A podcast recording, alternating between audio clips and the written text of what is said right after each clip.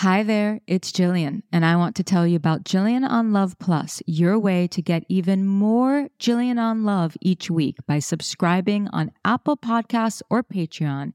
You can access exclusive bonus episodes with extras, including answers to your most burning questions, advice on all things dating and relationships, and much more. Check out the link in the episode description for more information. Hey there, this is Jillian on Love, and I'm on a mission to teach people how to revolutionize their romantic relationships by transforming the relationship they have with themselves. So, whether you're in a relationship, single, or heartbroken, I've got you covered. I'm Jillian Turecki, certified relationship coach and teacher with over 20 years' experience helping people transform their relationship with themselves through their bodies, breath, and minds. I have coached and taught thousands of people to become better versions of themselves and change the way they show up for and within their love lives. Today's episode is the myth of a conscious relationship. And I really couldn't wait to record this episode because there's a lot of, it's just a lot of talk out there about what a conscious relationship is. And now everybody wants a conscious relationship. And I, I mean, if I had a dime for every time someone messaged me and saying, How, you know, where do I find a conscious partner? How do I find a conscious man? How do I find a conscious woman? I mean, I'd have a lot of dimes. And I think that it was really necessary for me to break down what it actually really means and what it doesn't mean. Because one thing that we need to all be collectively aware of and conscious of, pun intended, is not being any more seduced. And I don't even know if it's possible, but not being any more seduced by the ideal, right? We've all been very heavily conditioned by film, by literature, by art, right? Of this idea of the one and love saving the day and rom coms, all of that, right? So we have to, as more self aware people trying to be more conscious in our relationships and in our lives in general, one of the first steps, that's one of the most necessary steps, is just having an understanding and an awareness and an acknowledgement of the conditioning that we have. That isn't just our childhoods, that isn't just mom and dad, but as a collective, how we've been conditioned by Hollywood and not just Hollywood, but just art in general. So, this idea that's floating around in the current zeitgeist, especially within personal development, wellness, health, and all of that, is this idea of conscious relationship. What I'm starting to see is that conscious partner, conscious man, conscious woman, conscious relationship is becoming this sort of modern new age replacement or replica of a Disney film. And we have to be really careful not to, like I said, continue to be seduced by the illusion of what a relationship is and isn't. But in my perspective, a conscious relationship, if I were just to generalize it, is a mature relationship. And a conscious relationship is when two people are being mature in it, they're being conscious in it right? So there's no such thing as a conscious relationship if both people are not actually working towards becoming more conscious. And this is a very important point that I want to make. None of us are entirely conscious. Hate to break it to you. You're not, I'm not, none of us are. Some of us have a very high degree of self awareness and conscientiousness and being conscious and loving and kind and aware and mature and responsible, right? These are all the things that kind of fall under the category of being conscious conscientiousness, kindness, maturity, personal responsibility, communicative, self aware. these are all kind of under the umbrella of what I see people are looking for when I dig a little bit deeper when they say, I want a conscious relationship. And you should ask yourself when I say I want a conscious relationship, or when I say I want a conscious man, or when I say I want a conscious woman or partner, what exactly does that mean to you? Because everyone is saying it, but not really knowing what that means. Because I'll tell you right now, you could meet someone who goes to therapy twice a week, who knows their attachment styles, who does yoga, who meditates, who exercises, who eats well, and they could still be a total mess and nightmare when it comes to being in a romantic relationship. And even if they're not, they could be a nightmare for you or just totally the wrong person for you. It's not so binary. We can't just say, oh, you're conscious because you're in therapy, or you're conscious because you know your attachment style, or you're conscious because you meditate. I'm telling you right now, it's just not the case. Some of the most relationally dysfunctional people I've ever worked with and met in just the last 20 years of my teaching people have been people who are doing all those things.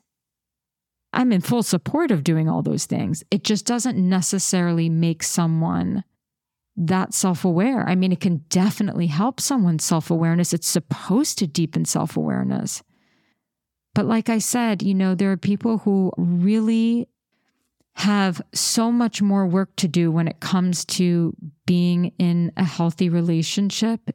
It's like there are just some people who can be doing all the quote unquote right things and they could still be terrible for you.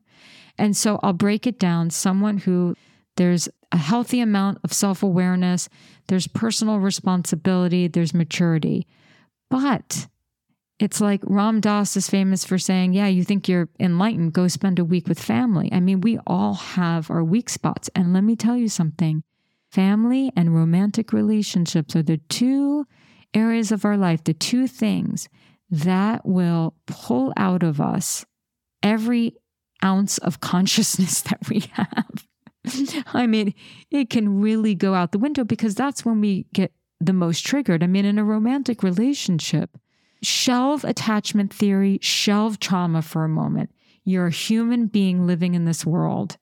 You are afraid that the person you love is going to stop loving you. That is just a law. Now, there are some people who will have that fear to the degree that it's taking over their whole life and they're obsessing, right? And that's a whole different thing. But if you're human walking this earth and there's ever a time where you are doubting partner's love for you or someone that you're interested, attraction for you, that's going to sound off an alarm in your system and you're going to become very afraid. And in those moments of fear, you have a pattern. And that pattern is the pattern that we all have to look at with a very close eye and say, okay, when I feel threatened in a relationship, and I'm not talking about physical threat, I'm not talking about abuse, I'm just saying when I feel insecure in any way, regardless of where that insecurity comes from, whether it's an attachment issue, whether it's trauma, regardless, because that's not what I'm going into today. The self inquiry is when I have any insecurity, do I shut down? Do I cling? Do I start strategizing? Do I lose tons of sleep? Do I stop communicating? Do I communicate, but I don't communicate in a great way? What is my stress response? And how has it been dysfunctional? And if it's not even wildly dysfunctional, how has it been something, a force that has created more distance between me and the person instead of bringing closeness. This is stuff we don't learn in school, but to become more conscious. So let's shelve the conscious partner. Let's talk about ourselves becoming more conscious. To become more conscious, very specifically when we're talking about romantic relationships, is to ask yourself, who do I become? What do I do? What drama do I play out? when I feel insecure in a relationship. Insecure meaning I have any doubt that the person I love doesn't love me back, or is going to pull away, or is going to break up with me. When I'm having a real stress response in a relationship, what's my pattern? And am I willing to do that differently? No matter how much practice it takes, no matter how uncomfortable I am being vulnerable, no matter how much practice it takes sitting with the discomfort instead of reacting, that's how we raise our level of consciousness when it comes to a romantic relationship and all of life. What precedes that is personal responsibility, otherwise known as accountability. So I purposely wanted to begin this episode with instead of going outward and thinking, how do I get this conscious partner? How do I get this conscious relationship? It begins with us. We have to really look within and become that quote unquote right partner because here is what is true. None of us are 100% conscious. And even if we have moments of pure, conscious, mature awareness in areas of our life, we are certainly not going to have that as much in a romantic relationship or with family for that matter. So, being conscious is not perfect. There is no conscious person out there waiting for you and waiting to rescue you. And I know that intellectually we could say, I'm not looking for anyone to rescue me. I know that no one is going to rescue me. I've done all the reading. No one's coming to save me, blah, blah, blah. But we have to really check ourselves often, whether we're single or in a relationship, that someone out there, whether it's the person who you haven't met with or it's the person you're in a relationship that you're wanting more from them, no one is actually going to show up for you perfect. And consequently, take all your problems away or bring out your feminine essence or bring out your masculinity or make you more conscious. So when you get yourself like, how do I get a conscious relationship? How do I make my relationship more conscious? How do I find a conscious person? You must first ask yourself about your level of consciousness and what you're willing to do about that. A conscious person, they're not going to take your crap. As conscious people in relationship, we will not be doormats. We won't let someone just play games with us. You know, we play these unconscious games all the time. The unconscious game being, let me see how far I can push this person away so that they can prove to me that they're actually not going to abandon me. Because that's a very common thing that people do with abandonment issues is that they will just test the other person. Let's just see how strong you are. Let's see how much you can take of me. And the person on the receiving end might be like, you know, okay, maybe this person is scared. I, I, need to reassure them that I'm not going anywhere. But if you keep pushing that person, they're going to say, sorry, stop this game, right? If we want to raise our level of consciousness, then we're not going to be playing those games. And we're not going to be allowing someone else to play those games. We're going to call them out. So, as conscious people in relationship, we're not blaming the other person for our stuff and they're not blaming you for their stuff. We take total responsibility. And they're not going to punish you for the sins of their past partners, and you're not going to punish them for the sins of their past partners. But here's the paradox we're going to do all of that, but in an effort to become more conscious, to keep raising our level of consciousness in a relationship we're going to own it. Oh my God, you know, I realized I was just really jealous and that I was blaming you for something that my ex did. I was punishing you in my mind. I was being rude to you because you reminded me of my mom or my dad. And, you know, that just wasn't cool. And I'm really sorry. That's like next level consciousness. I think it's really important to understand is that even if you get that conscious person and you are that conscious person as conscious people, we can be pretty mindless sometimes. We will sometimes hurt each other. Now, if we're hurting each other intentionally, then that's abuse. But if we're hurting each other just unintentionally. It's called being human, but owning it, owning it, and then also telling the person, hey, I know you didn't mean to hurt me, but you really did hurt me. I'm going to get into that a little bit later in this episode about a very specific way to approach repair within the context of being quote unquote conscious. So, to love someone consciously is to make a conscious choice, which is really an intentional choice. To accept someone we will often not understand.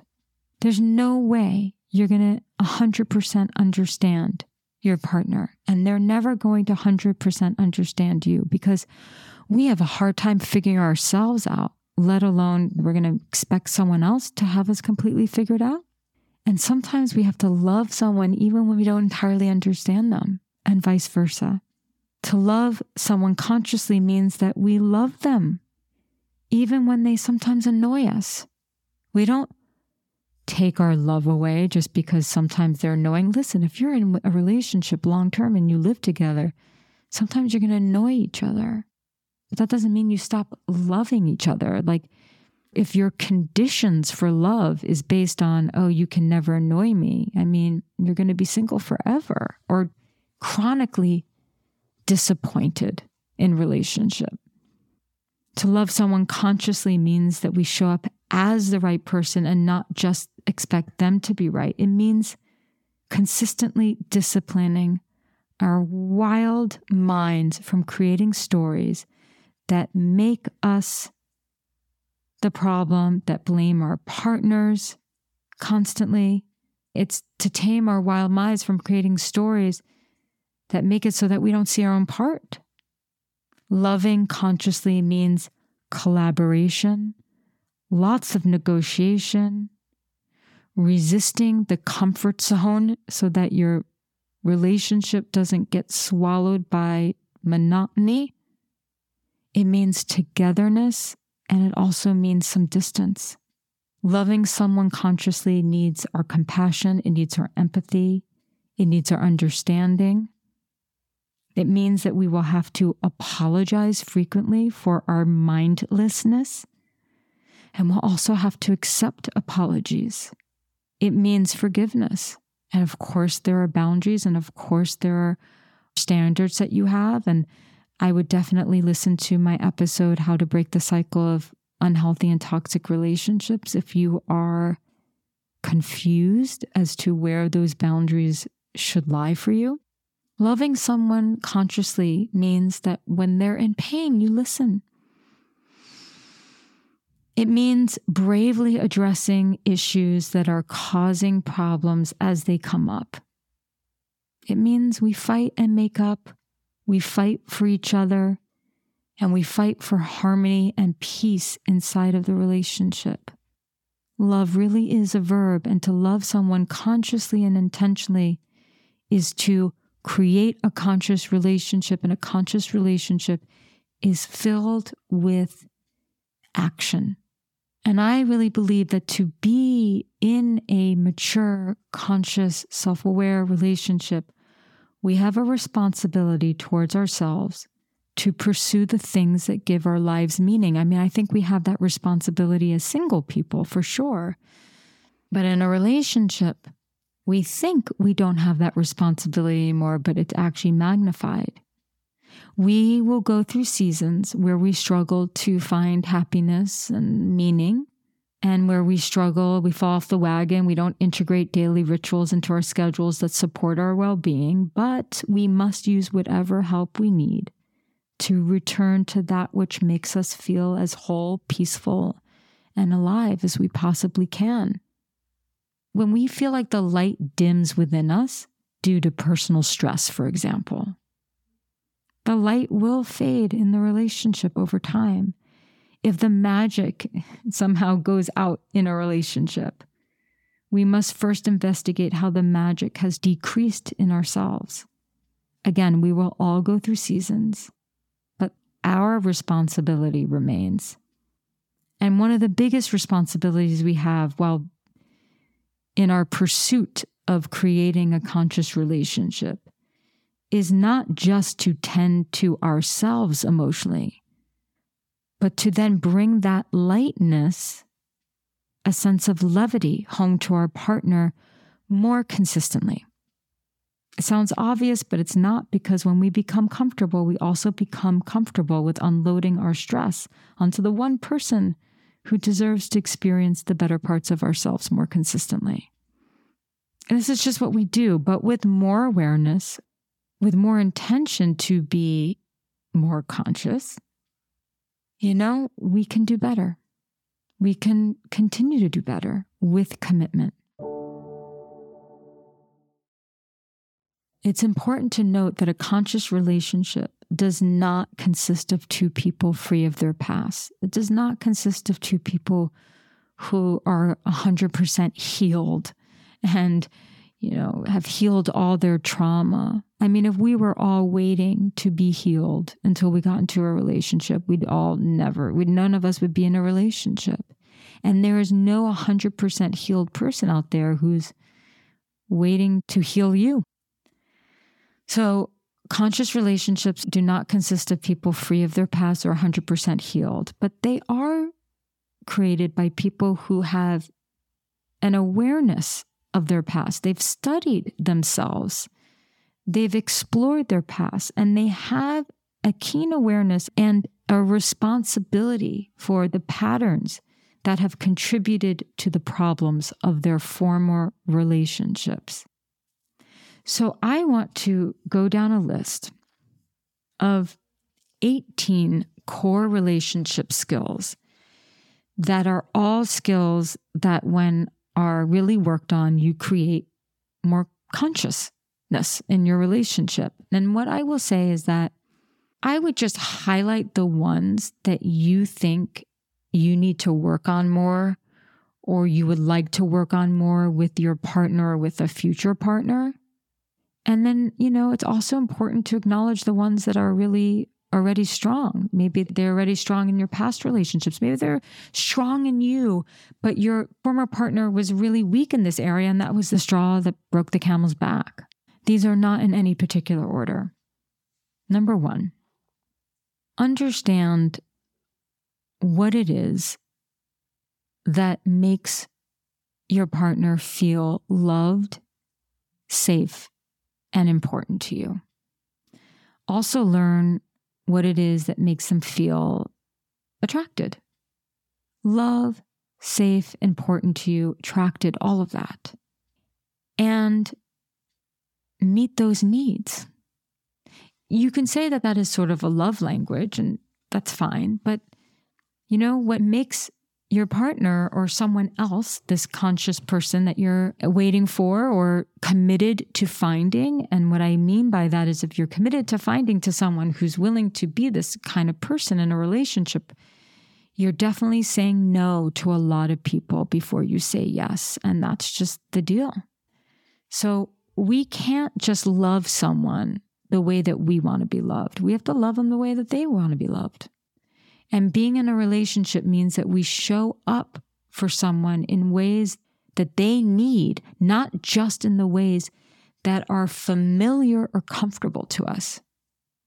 Number two, and I went into detail in my episode for Stress Awareness Month. So if you want more on what I'm about to mentioned here, I would definitely listen to that episode. And that is really learning how to deal with our negativity, our proclivity towards negativity, stress, complaining a lot, seeing the glass half empty, catastrophizing things.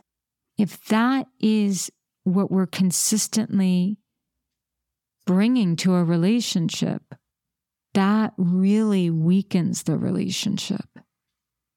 It's not about toxic positivity or just lying to ourselves. It's not about not seeing the reality of life. But if we're constantly bringing negative states to the relationship, well, the relationship will weaken. And it certainly won't be on the standard that we are talking about today, which is conscious. Number three, Again, I refer to this in the stress awareness month episode, learning how to relax. So sometimes all that negativity builds up. And when that negativity builds up, our bodies become like a pressure cooker. There's tons of tension. Our shoulders are up by our ears. And this is when we have to actually learn how to relax. And when you're in a relationship, to have rituals where you're relaxing together, right?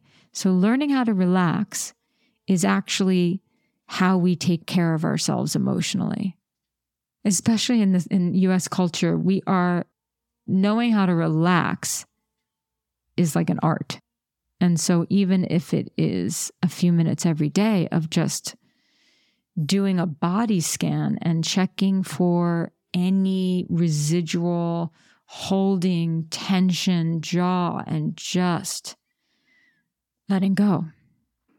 Number four, inside every single one of us is a child who is terrified that they're not enough. And they're terrified that because they're not enough, that they won't be loved in some way or they will be rejected. And being a conscious person in relationship, I believe, is having compassion for the little child that lives inside someone else and having compassion for our own little child. Now, that doesn't mean you have compassion without boundaries, right? I spoke in the episode how to stop the cycle of unhealthy and toxic and abusive relationships is, you know, empathy and compassion without boundaries is just how you become a doormat. But I really want to shelve that for today's episode. I really want to talk about what it means to have compassion. It doesn't give someone a hall pass to behave like a little kid or teenager at all. Because if we're letting the maladaptive, chaotic inner child or teenager run the show, we are not conscious. We have to actually be the adult most of the time, but we still have a fearful child inside of us. And even if that fearful child is not coming out in destructive behavior, it's there. And it is our most vulnerable parts of ourselves.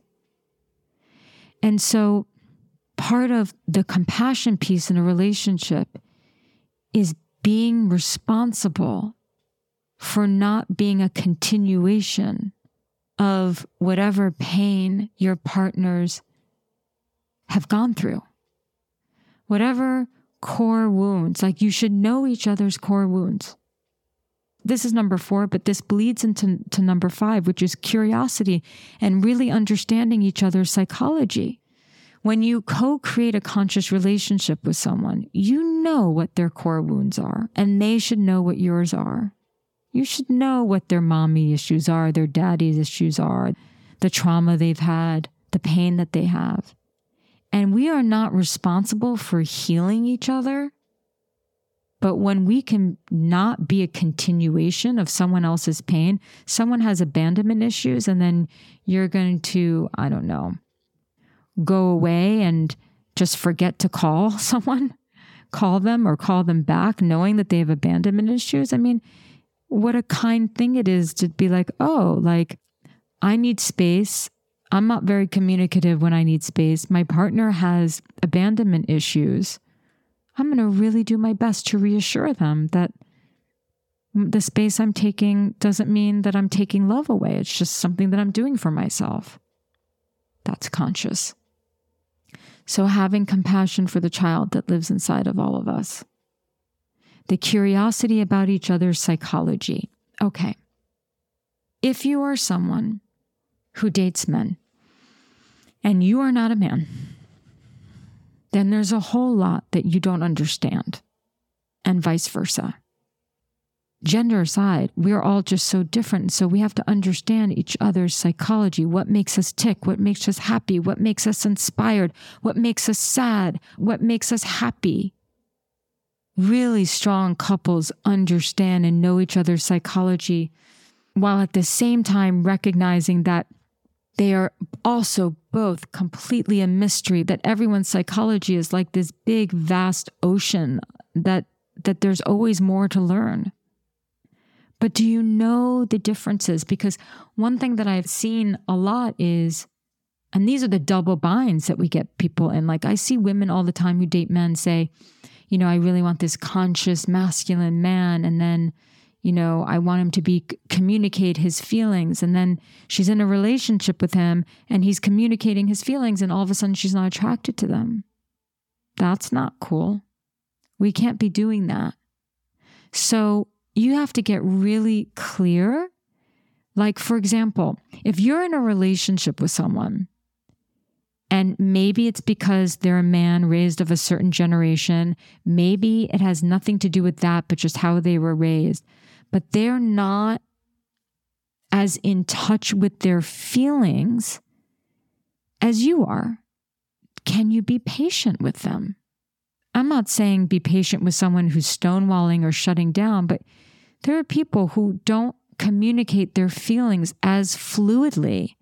And that doesn't mean they're not conscious. It doesn't mean that they're avoidant. It just means that they have a different blueprint around communication, a different understanding around feelings and communication. They don't relate to their feelings, perhaps, the same way that you do. Which leads me to number six can you honor each other's differences? Can you honor their differences? Because I promise you, talking about your feelings all day long, or talking about your traumas all day long, or over communicating that way is not necessarily great for the relationship. I definitely think that it's better to err on the side of over communication than no communication. But there's also a limit. Like, you don't have to always be talking about problems and past and deep stuff.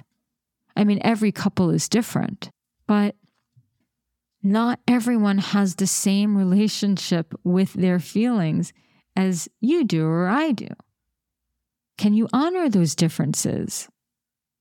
Can you get more curious about how they feel? Can you get more curious about how their mind works? Can you learn to speak a little bit of their language and vice versa? And this might be the most important point that I make this entire episode, which is we really are, everyone is unique. Can you honor the differences? Can you get curious about each other's psychology? What sex means to you is not what sex means to them. What being loved means to you is not necessarily what being loved means to them. Some people will do anything to protect their honor. Others will do everything to protect their feelings. So understanding what really motivates your partner is actually also a very good way that you don't get unwittingly hurt by them sometimes we take things so personally in a relationship because we think, oh, they didn't do it the way that I did it, so they must not care. No, they did it the way that's according to their own code and their own blueprint and their own psychology. Can you have a discussion about that? Can you even open up your mind to think, oh, that really wasn't about me? That was just the way that they operate. This is what makes a relationship so exciting is that it really is such an education. Can you be curious? So, number seven, communication. Of course, there's no way you can co create a conscious relationship if you're conflict avoidant or one of you are conflict avoidant. You just can't.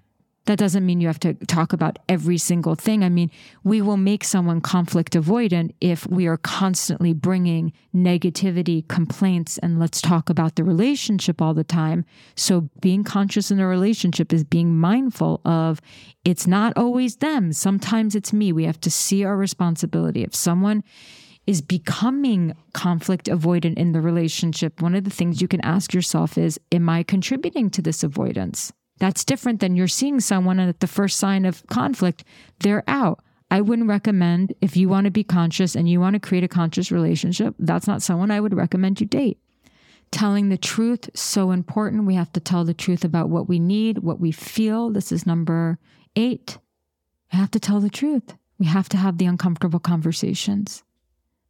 Number nine, open heartedness, vulnerability. So many people come to me saying, I want a conscious relationship. How do I find an emotionally available person? Everyone is emotionally unavailable. If you want someone emotionally available, that means what you're really saying is that you want someone whose heart is open to you. Okay, that's a fair ask. How open is your heart? What are you going to do about your walls? What are you going to do about your fear? What are you going to do about your emotional availability or lack thereof? Number 10, positive intent. In a conscious relationship, we will sometimes be mindless and hurt each other. Okay. If you love your partner and you respect them and you know they love you too and they hurt you, are you going to immediately think they're a monster or are you going to say, I don't like what just happened. I'm hurt, but I at least know that their intention was not to cause me harm. Because if you believe that the person who you are in a relationship with, that their intention is to harm you, then you need to get out of the relationship. So applying positive intent. Number 11, sitting with discomfort when all you want to do is fix, when all you want to do is run away, when all you want to do is have the conversation, even though they're not available, sitting with that discomfort. This is by far out of all of these things the hardest thing. I, I mean, this is what the great spiritual masters talk about is that pause, learning to be with that discomfort. If you struggle with a lot of relationship anxiety, anxious attachment, all of that, this is the work, learning to sit with the discomfort. And part of that is number 12, being present, especially when it's uncomfortable to be present, being present when they're sad, being present when it's a difficult conversation, being present when all you want to do is look at your phone, being present when you're busy at work, being present at the dinner table instead of having the phone there. Presence. If there's any fixer in you, if there's the fleer in you, the one that runs away, there's some of you who will identify with being a fixer. Some of you the, identify with running away. Some of you identify with staying, but you fight, right? You're like you're a fighter. Learning to transcend these things. This is just our patterns. What's your pattern? Are you a fixer, fleer, fighter? What do you do? When things are uncomfortable, what's your pattern? And are you willing to do it differently? Sitting with the discomfort, communicating when you normally don't communicate, waiting to get everything off your chest because usually you do that while they're busy and they can't pay attention. And that really is about number 14, transcending your own reactivity. We want to react. So, two people trying to create a conscious relationship basically means trying to be less reactive mm-hmm. and more able to respond. And a note on uncomfortable conversations it's having these negotiations. Okay, what does autonomy look like to you? What does freedom look like to you? What does togetherness look like to you? And I definitely think life is a lot easier when you are in a relationship with someone who has a similar blueprint as to what amount of togetherness and space feels right. So, particularly if you're single, I really think that's something that you should take into your consideration. Number 15, you know, remembering the love. Sometimes we can get, like I said, very negative. We can get very angry. Conflict is a part of relationship. But instead of getting so consumed by the conflict and then projecting this monster onto this person who we love, can we remember the love when we are just annoyed or disenchanted or going through a stressful time and we're annoyed with our partner and like I said disenchanted can we remember what it is and why it is we're in a relationship with them to begin with so that we can steer our focus on what's really working and what's beautiful and wonderful and what's a gift about this person. Number 16, elevate and praise. Praise your partner. Praise them to their face. Praise them to your friends. Praise them to their family.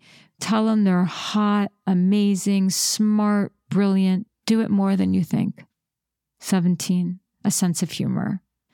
I think that we've gotten so stuck on this idea of conscious relationship that everything has become so deep and heavy. And we have to remember, and even though this is towards the bottom of the list, it's again, sometimes what's closer to the bottom is really what's most important, and that is sense of humor, lightness, fun. Life can be really hard and really heavy. Fun. Have fun together. Be a fun person in the relationship.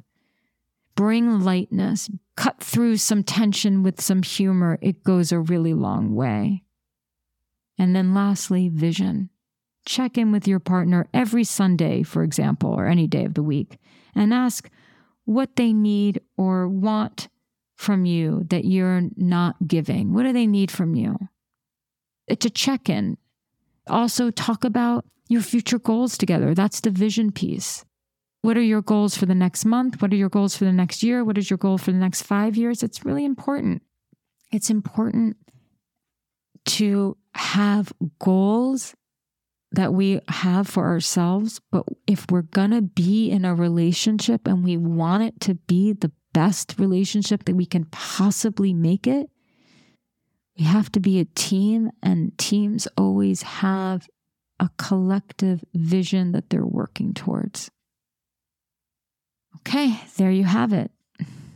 Busting the myth of a conscious relationship, what it is, what it's not. Look, I mean, I just listed a lot of things. You're not going to be, this is so important. You are not going to be perfect at all of this.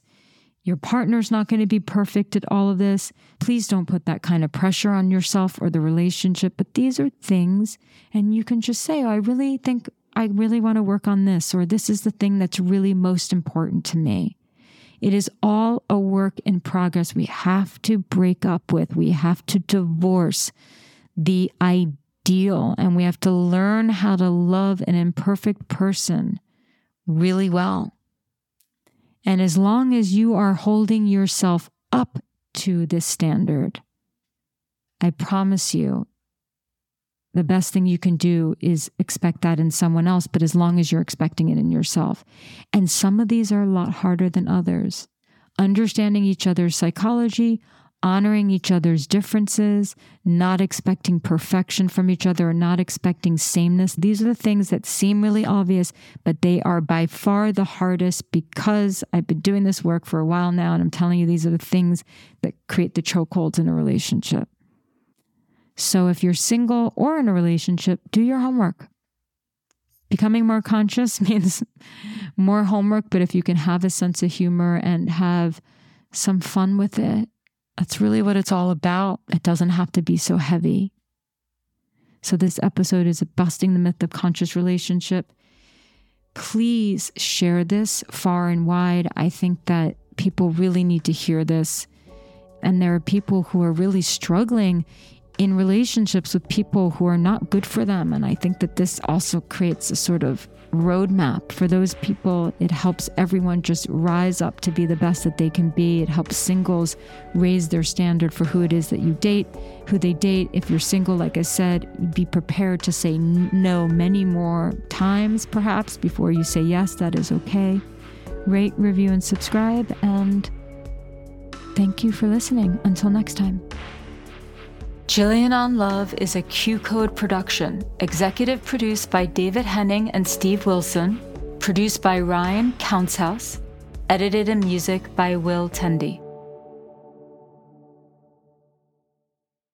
Hey guys, Heather Ashley here, host of the Big Mad True Crime Podcast. If you're looking for a true crime podcast with all of the details and none of the small talk, you have found your people. Each week, we dive deep into a new case and learn everything there is to know from getting to know the victim and the impact their case has had on those around them, to the investigation into what happened to them and who is or might be responsible. And if the bad guy looks like he might drink whiskey by a dumpster or has the social skills of an ogre, we say it because we were all thinking it anyway. As the name suggests, we get big mad over true crime, and I would love to have you join our incredible community of listeners with big hearts and zero time for small talk. Subscribe to Big Mad True Crime anywhere you listen to podcasts and listen to new episodes every single Monday. On a summer night, Douglas Wag Jr. lay motionless across a strip of railroad tracks before being struck by an oncoming train. I'm investigative journalist Delia D'Ambra, and my investigation into exactly how Doug died took me into the depths of a bizarre mystery. It was really hard to understand what was fact and what wasn't. A mystery that has led me from one suspicious death to another. Listen to Counterclock now, wherever you listen to podcasts.